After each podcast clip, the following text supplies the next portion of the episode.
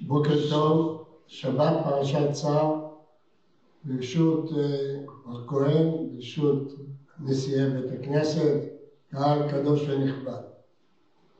איסור חמץ נקבע בדעתנו כשייך לימי הפסח. טעמו מפורש בתורה, הוא נשנה במסכת פצחים, ואנחנו אומרים אותו כל שנה כשקוראים את ההגדה. מצא זו על שום מה. שום שלא הספיק בצקם של אבותינו להחמיץ. וכן כתוב בספר דברים פרק ט"ז: וערפו את הבצק אשר הוציאו ממצרים עוגות מצות כלא חמץ, כי גורשו ממצרים ולא יכלו להתמהמה, וגם צידה לא עשו להם, ונאמר לא תאכל עליו חמץ, שבעת ימים תאכל עליו מצות לחם רוני, כי בחיפזון יצאת ממצרים. למען תזכור את יום צאתך מאת מצרים כל ימי חייך. אם כן מפורש בתורה ונשנה במשנה שהטעם של איסור חמץ והחיוב לאכול מצה בליל הפסח נובע מכך שבמצרים גורשנו בחיפזון ולא יכולנו להתמהמה. מדוע העובדה הזאת היא כל כך חשובה לקבוע עליה את הפסח? מפני שהיא מציגה את עוצם הנס. שהמצרים שעד אז בשום אופן לא הסכימו לשחרר את ישראל לחירות, עתה לא רק שהם משחררים, אבל הם נחפזים לשחרר אותה. זו דעה אחת במחילתא. דעה שנייה שהחיפזון הוא של השכינה. כיוון שישראל שקעו במ"ט שערי טובה, וכלשון הרמב"ם בהלכות עבודה זרה, עוד רגע קט מהעיקר העיקר ששתן אברהם אבינו עליו השלום. לכן הקדוש ברוך הוא נחפז להציל אותם לפני שידרדרו לשער החמישים, ואז לא יהיה חלילה את מי להציל. ולכן החיפזון לפי המחילתא בטעם השני, זאת מחלוקת תנאים, היא של השכינה. לפי המהר"ל מפראג בהקדמתו להגדה של פסח, החיפזון בא לבטא את ישועת השם שהיא לא כדרך הטבע. כי אומר שם המהר"ל, אולי תופתעו, שהזמן הוא חומר. ולכן כאשר דבר הוא מעל הזמן, הוא בחיפזון. והיות וניסי מצרים היו ניסים שמעל הטבע, לכן הם נעשו בחיפזון. אה, כמו המשפט, שאגב, אף אחד לא יודע את מקורו, תשועת השם כהרף עין. התשועה באה מעל לגדרי הטבע. אולי מותר גם לנו להגיד שראינו במלחמת ששת הימים מעין הדבר הזה, איך בכמה שעות הייתה תשועה, להבדיל ממלחמות אחרות שזה הלך בדרך הטבע. כאן זה היה משהו מעל הטבע. אז זה החיפזון מפורש בתורה, משנה במשנה, אבל מי שמעיין בפרשתנו עומד מופתע, והוא מוצא שאיסור חמץ הוא לא קשור דווקא לפסח. יש איסור חמץ בכל השנה כולה במנחות המוגשות במקדש. כך נאמר בפרשתנו, והנותנת ממנה, כלומר מהמנחה, יאכלו אהרון ובניו מצות תאכל במקום קדוש, לא תאפה חמץ. יש איסור לאפות חמץ לא רק את הקומץ שמוגש על המזבח, גם את השיריים שנאכלים על ידי הכהנים, אסור לאכול חמץ. כל המנחות באות מצה. מה הטעם כאן? אם הטעם של חמץ בפסח הוא מיוחד ליציאת מצרים כי כחיפזון, כי גורשנו ממצרים, הרי כאן אין קשר ליציאת מצרים, זה לא בפסח, זה כל השנה כולה, וגם התורה אוסרת להקריב חמץ במנחות. ומעל לכל זה יש פסוק מפורש, כל שאור וכל דבש לא תקטירו. משמע שאיסור הקרבת חמץ קשור גם לאיסור הקרבת שאור. זה בוודאי לא שייך ליציאת מצרים. ואם כן, אה, בהכרח שאנחנו חייבים לחפש טעם אחר. ואם כן, אולי נאמר להפך, שבעצם איסור החמץ הוא במקדש בעבודת השם, אלא שפסח הוא חג שהוא כולו העבודה. כמו שהרשע אומר, מה העבודה הזאת לכם? ונאמר בפסוק, ועבדת את העבודה הזאת בחודש הזה. אם כן, פסח נקרא חג העבודה. למה דווקא הוא חג העבודה? בכל החגים מקריבים קורבנות מוספים. מפני שזה קורבן הברית, קורבן פסח כל הרי לא יאכל בו, כל בן אחד לא בו קורבן הברית. ולפי זה, אולי יש כאן בכלל זווית אחרת, שהאיסור חמץ הוא בכל עבודת השם, אלא שפסח הוא חג שגם כשאוכלים בבית הוא בעצם חג של עבודת השם, של הברית, ולכן זה כאילו מקדש.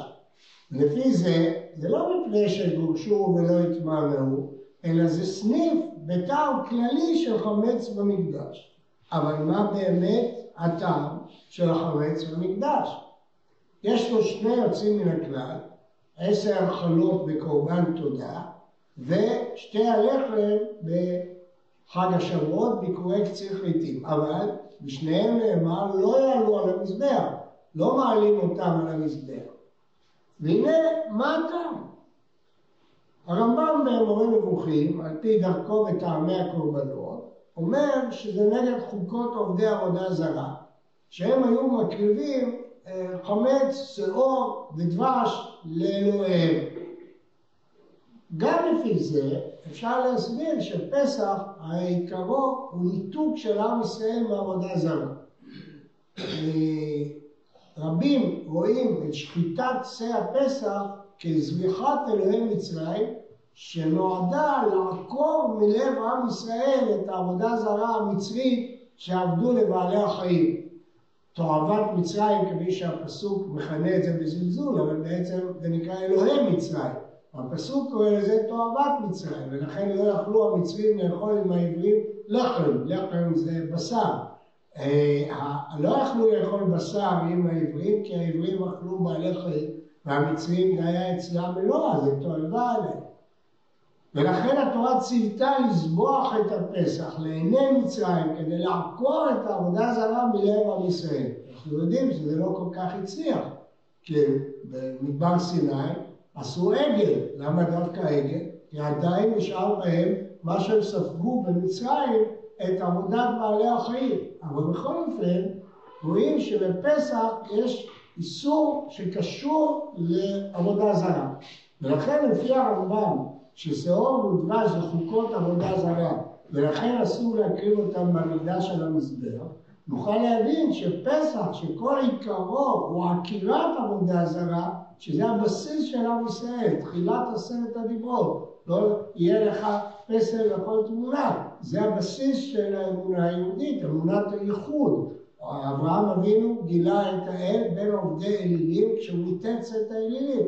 כלומר, עיקרה של אמונת ישראל מתחילה מאי עבודת אלילים, ולכן הפסח שהוא הברית של עם ישראל, הלידה של עם ישראל, הוא מלחמה באלילים. אז אם לפי הרמב"ם כל הסיבה שלא מקריבים מלאכות חמץ היא מפני עבודה זרה.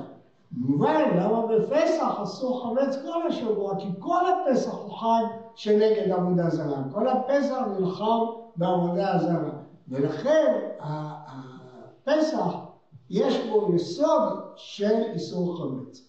אנחנו מוצאים למשל שדין ביעור, המושג ביעור, קיים רק בשני דברים בהלכה. ביעור חמץ וביעור עבודה זרה. גם המושג ביטול קיים רק בשני דברים, ביטול חמץ וביטול עבודה זרה.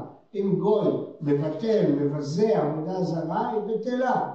אז הביטול, המושג הזה שייך לעבודה זרה וחמץ. שוב, זה מראה לנו את הקשר בין חמץ לעבודה זרה. ואם כן, לפי הטעם הזה, היות שהמטרה לא להקריב שעור ודבש מפני שזה עבודה זרה, אז לכן גם בפסח, שהוא חג נגד העבודה הזרה, נלחמים בשעור. ואולי אפשר להוסיף רמז שלכן אוכלים מעורים ולא דבש, כמו שאוכלים בדרך כלל דברים מתוקים, פה אוכלים מעורים, שוב כדי להדגיש נגד עובדי עבודה זרה שהם מקריבים שעור ודבש. ושעור ודבש אסור לעלות על המזבח. אם כן אם אנחנו מתבררנו, נוכל להבין שבעצם חג השבועות הוא מעין תיקון והשלמה לקורבן פסח. מדוע? כיוון שקורבן פסח הוא קורבן תודה, ארבעה חייבים להודות. מי שיצא מבית האסורים, שהלך בים, מי שהלך במדבר החולה. עם ישראל בצאתם ממצרים, היו בהם כל ארבעת הדברים האלה. הם גם חצו את הים, גם הלכו במדבר, גם היו חבושים בבית האסורים, ויש להניח שהיו גם חולים במצרים, מפורש בפרק בתהילים. אם כן, ביציאת מצרים הם עברו את כל הארבעה חייבים להודות. לפי רש"י, כל מי שחייב להודות חייב להביא קורבן תודה. לפי הרמב"ם לא משמע כך, אבל לפי רש"י. ואם כן, הם היו חייבים קורבן תודה, אז קורבן פסח הוא קצת קורבן תודה. ואביא לכם ראייה מוכרחת לזה. בקורבן תודה נאמר, ויזבחו זבחי תודה, ויספרו מעשיו ברינה. קורבן תודה מלווה בסיפור, צריך לספר, לספר את הנס, יזבחו זבחי תודה ויספרו מעשיו ברינה. אותו דבר קורבן פסח. אוכלים פסח למען תספר, והגעת לבנך. לא רק קורבן, גם סיפור. אם כן, קורבן פסח במובן מסוים זה קורבן תודה, אבל מה חסר? חסר החמץ, כי כאן יש מלחמה בעבודה זרה. חסר השאור, במקומו יש מרורים, כאן זה מלחמה בעבודה זרה. בחג השבועות אנחנו משלימים את זה. ביקורי קציר חיטים משלים את החמץ שהיה חסר לנו בפסח, והמתיקות של שבעת המינים, הדבש שנוטב מהתמרים, הם התיקון של הדבש שיכלנו מרורים במקום דבש. כן, גישה חדשה וזווית חדשה. אפשר בכיוון אחר, שהלכו בו רבים מהאחרונים, לא בדרך של הרמב"ם, שזאת מלחמה בעבודה זרה, אלא מפני שהחמץ מסמל את הגאווה. החמץ מסמל את יצר הרע. כך כותב הרב האלשיך, והוא מסתמך על גמרא במסכת ברכות, גלוי וידוע לפניך, שרצוננו לעשות רצונך, ומי מעכב? שאור שבעיסה. כך היה רבי אלכסנדרי מתפלל בסוף תפילתו. כל המורה היה מתפלל תפילה קצרה בסוף התפילה, מה שאנחנו אומרים אחרי עיון לרצון ולפי, תפילה קצרה, אלוהי לצור וכדומה. אז הוא היה מתפלל, רצוננו לעשות רצונך, אבל מי מעכב? השאור שבעיסה. רואים שהגמרא קוראת לשאור ביטוי ליצר הרע. ולכן אומר האלשיך, שייתכן שזאת הסיבה לאיסור של שאור על המזבח, והרב הופמן מרחיב בזה יותר, אני אצטט אותו, כי השאור שגורם לתסיסה ותהליך ריקבון מסמל את ההפך מן התמימות והטהרה והוא המשל לשחיתות המוסרית. אומר הרב הופמן שהשאור שבעיסה מסמל את התסיסה. התסיסה יש בה יסוד של יצרה שהוא ההפך מהפשטות והתמימות. הדבר הזה מפורש גם במהר"ן מפראג, בכמה מקומות, שהמצה היא סמל הפשטות, שהרי אין בה אלא חומרי יסוד, קמח ומים, בלי שום תוספות שיחמיצו אותה ושיעשירו אותה. לכן היא נקראת לחם עוני. לעני אין אמצעים להטפיח את העיסה, אין אמצעים להמתיק את העיסה, היא לחם עוני. אבל החמץ מבטא גאווה, מבטא אה, התנשאות, התערבות של האדם בבריאה. אקרא לכם את לשון הנציב, הוא כותב כך: ובאשר השאור הוא אמצעי שנעשה בידי אדם להוסיף על הבריאה על ידי תחבולה משום רק הזהיר הכתוב בבית המקדש, ללמדנו שהמתקרב יותר להשם ראוי למעט בתחבולות בני אדם, שמצא אין בה קמח ומים שנבראו ממנו יתברך. והוא גם הסיבה לפסח, שעוד הוא שקיום ישראל אינו אלא על ידי השם, כפי שנרמז בגאולת מצרים. יסוד הדברים האלה נמצא גם בפירוש הרלב"ג על התורה שיצאה על ידי הישיבה שלנו בצורה מהודרת ומדויקת. נמצא שהתורה ציוותה שלא להקריב שאור במקדש כדי שנראה את עדיפות החומרים הטבעיים הברואים על ידי השם על פני הנוצרים ממלאכת בני אדם. היסוד של הגאווה מודגש בסידורו של הרב בעל התניא, שאומר שהחמץ הוא התנשאות, כמו שאומרים בפעולה חיצונית כשהבצק תופח. מכל זה נמצאנו למדים שהמצה מסמלת את הפשטות, את הטבעיות, את הענווה, את הטהרה, ואילו החמץ מבטא את המורכבות, ההתנשאות וכוחות התסיסה שיש באדם. האדם העומד לפני השם בעבודה עומד כעני בפתח, תפילה לעני כי יעתו, ולפני השם ישפוך שיחו. העובד מגלה בקורבנו ובתפילתו תלות גמורה באלוהיו, וכניעה מוחלטת לפניו. זה פשר הקריאה וההשתחוויה. העבודה אסור שתהיה בה כל שהוא של התנשאות. ולכן מקריבים דווקא מצה שהיא לחם רוני בלא מורכבות, בלא התנסות ובלא תסיסה. ופסח, כפי שכבר אמרנו, הוא חג העבודה. אם כן, יש לשאול, מדוע בקורבן תודה נצטווינו להביא לחם חמץ? כותב הרב קוק, מפני שהתודה באה על נס ההצלה מפגעי העולם והמייתו. וחלות החמץ מבטאות את כוח התסיסה בשאור, שהם הכוחות המתפרצים בעולם. לפיכך, בקורבן תודה עלינו להביא גם את החמץ כדי להראות את שלמות הטוב מהרע והקלקול שניצולנו בהם. אם כן, הסברנו את היסודות שמורחבים יותר של החמץ, לא רק כי גורשנו בחיפזון ולא יכולנו להתמהמה, שזה דבר שיכול להסביר רק את החמץ בפסח אבל לא במקדש, הסברנו בשני הסברים נוספים, הסברו של הרמב"ם שהוא מלחמה בעבודה זרה ולכן זה מיוחד גם לפסח, והסברם של האחרונים שהחמץ מבטא תסיסה, מורכבות, התנשאות, יצר הרע, ולכן נמנעים מזה במקדש, ובפסח שהוא חג של עבודה שהוא מקביל למקדש. שבת זו, פרשת צו, נקראת גם שבת הגדול. יש סעיף בשולחן ערוך, קוראים אותה שבת הגדול. שבת שלפני הפסח, קוראים אותה שבת הגדול. שולחן ערוך הוא ספר הלכה. והכוונה היא שיש הלכה לקרוא לשבת הזאת שבת הגדול. למה? אומר השולחן ערוך, מפני הנס הגדול שנעשה. מהו הנס הגדול שנעשה? אומרים חכמים שבעשור לחודש שהיה בשבת, נצטוו ישראל לקחת שא ולהמתין איתו עד ליל הפסח. מדוע היה צריך להמתין איתו כמה ימים? לפי הפשט אפשר לפרש שזה כמו ביקור, ביקור מימונים, כמובן צריך להיות מבוקר מימונים ארבעה ימים.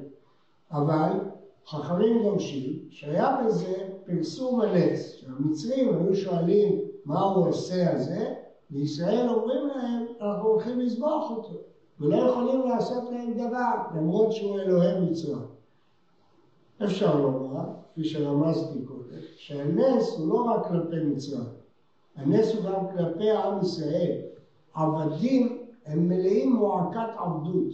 הם לא יכולים להשתחרר מהמועקה של העבדות שלהם. אנחנו מוצאים שהקדוש ברוך הוא הוליך אותם בדרך ארוכה, פן ינחם העם ושבו מצרים. העבד רוצה לחזור לעבדות שלו, כמה שזה מפתיע, מוזר ומשונה. ובמדבר, אמרו מי ייתן מותנו במצרים, רצו לשוב למצרים, לחיי עבדות. למה? כי העבדות יוצרת בנפש האדם אה, תכונה של עבדות. לפי אבן עזרא, לכן היה צריך את ה-40 שנה במדבר כדי לחלץ מהם את תחושת העבדות ולטוע בהם את תחושת החירות, חירות עולם. וייתכן שגם מטרת הסט שקושרים אותו ארבעה ימים לפני הפסח וכל מצרי עובר ורואה שישראל זובח את אלוהים נועד לא רק כדי להוכיח שהמצרים לא יכולים לעשות דבר, אלא גם להוכיח לישראל שהם כבר לא עבדים, הם בני חורים, ושהם זוכרים את אלוהי מצרים והם משתחררים מהעבדות, ויחד עם העבדות הם משתחררים מעבודה זרה, כפי שנבהר לקמן, מדוע שני הדברים האלה קשורים. הנס הגדול הזה של השחרור מעבדות והמלחמה בעבודה זרה, דבר אחד. אנחנו יודעים שחכמים קוראים לחג הפסח זמן חירותנו. הם לקחו את הערך הזה מכל הערכים, ושיצאנו שם לחירות עולם. מדוע עם ישראל היה צריך להיוולד דווקא ביציאה מעבדות לחירות? מדוע זה היסוד שעליו נבנה העם? אנוכי השם אלוהיך אשר הוצאתיך מארץ מצרים. התשובה כתובה בתורה. כי לי בני ישראל עבדים, עבדיי הם אשר הוצאתי אותם מארץ מצרים. כדי להיכנס לעבדות השם צריך להשתחרר מעבדות בשר ודם. עבודת האלילים היא עבדות, והאדם צריך לצאת לחירות. והנכנס לעבדות השם הוא לא מחליף עבדות אחת בעבדות אחרת, הוא מחליף עבדות בחירות. כי עבודת השם היא לא כעבודת העץ והעבד. עבודת השם היא יציאה לחירות, היא השחרור של הכוחות הפנימיים ביותר של האדם. ואי אפשר לו לאדם להיות עבד השם באמת עד שהוא משתחרר מכל עבדות פנימית וחיצונית. ולכן המלחמה בעבדות ובעבודה זרה חדי, והיא הבסיס לאנוכי השם אלוקים. יש טעם אחר שנאמר מדוע השבת הזאת נקראת שבת הגדול. לשם ההפטרה אנחנו מזכירים הנה אנוכי שולח לכם את אליה הנביא לפני בוא יום השם הגדול והנורא והשיב לב אבות על בנים ולב בנים על אבותם.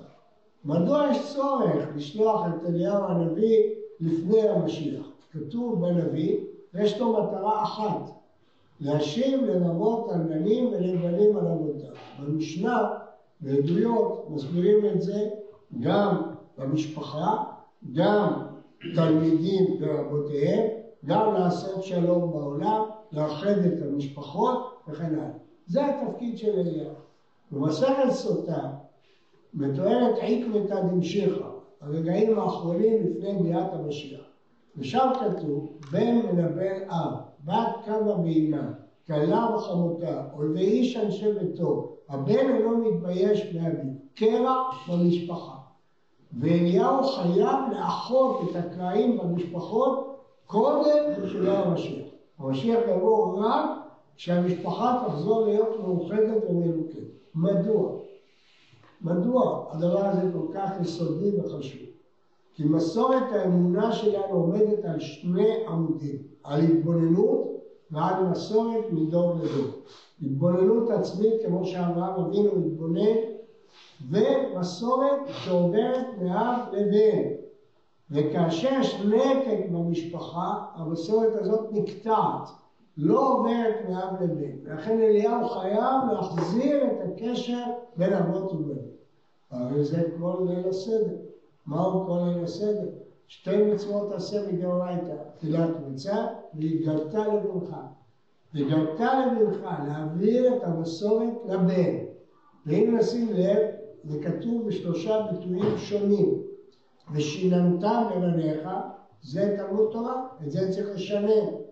והודעתם לבניך, זה מעמד הר סיני, צריך להודיע, אנחנו לא יודעים מה היה שם, רק יודעים שהייתה נבואה וניתנה לנו התורה.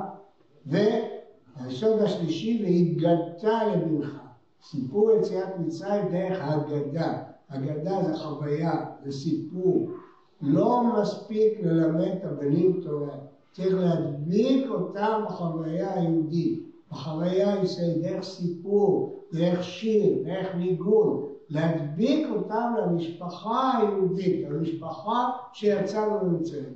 ולכן החשיבות הגדולה שחכמים ייחסו לליל הסדר היא לאמצעים שמונחים על השולחן, השיבה וארבע כוסות ומצה ומרור וכרפס, כל זה כדי לתת חוויה ולא רק תלמוד, לא רק לימוד כמו שלמדו רבי אלעזר בן עזריה וחבריו שלמדו יציאת מצרים עד עלות השחר, אלא לספר יציאת מצרים.